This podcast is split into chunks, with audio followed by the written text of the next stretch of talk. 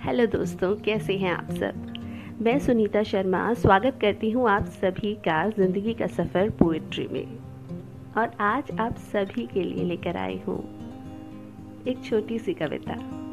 इश्क होता है क्या? वाकई में जो होता है, वो क्या होता है?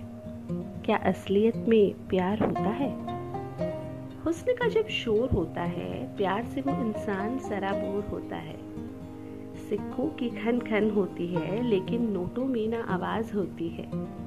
एक मुस्कान हुस्न पे फिदा होती है। तो एक उस पे जिसमें ना आवाज़ होती है। वो कौन सी मुस्कुराहट है, जो इस दिल पर फिदा होती है? कुछ लोग मिल जाते हैं अक्सर रास्ते में, अजीब वो मुलाकात होती है। न इश्क होता है, उनसे न प्यार होता है। ना ही उनके चेहरे पर ये दिल फिदा होता है। फिर भी इस दिल में उनकी जगह खास होती है।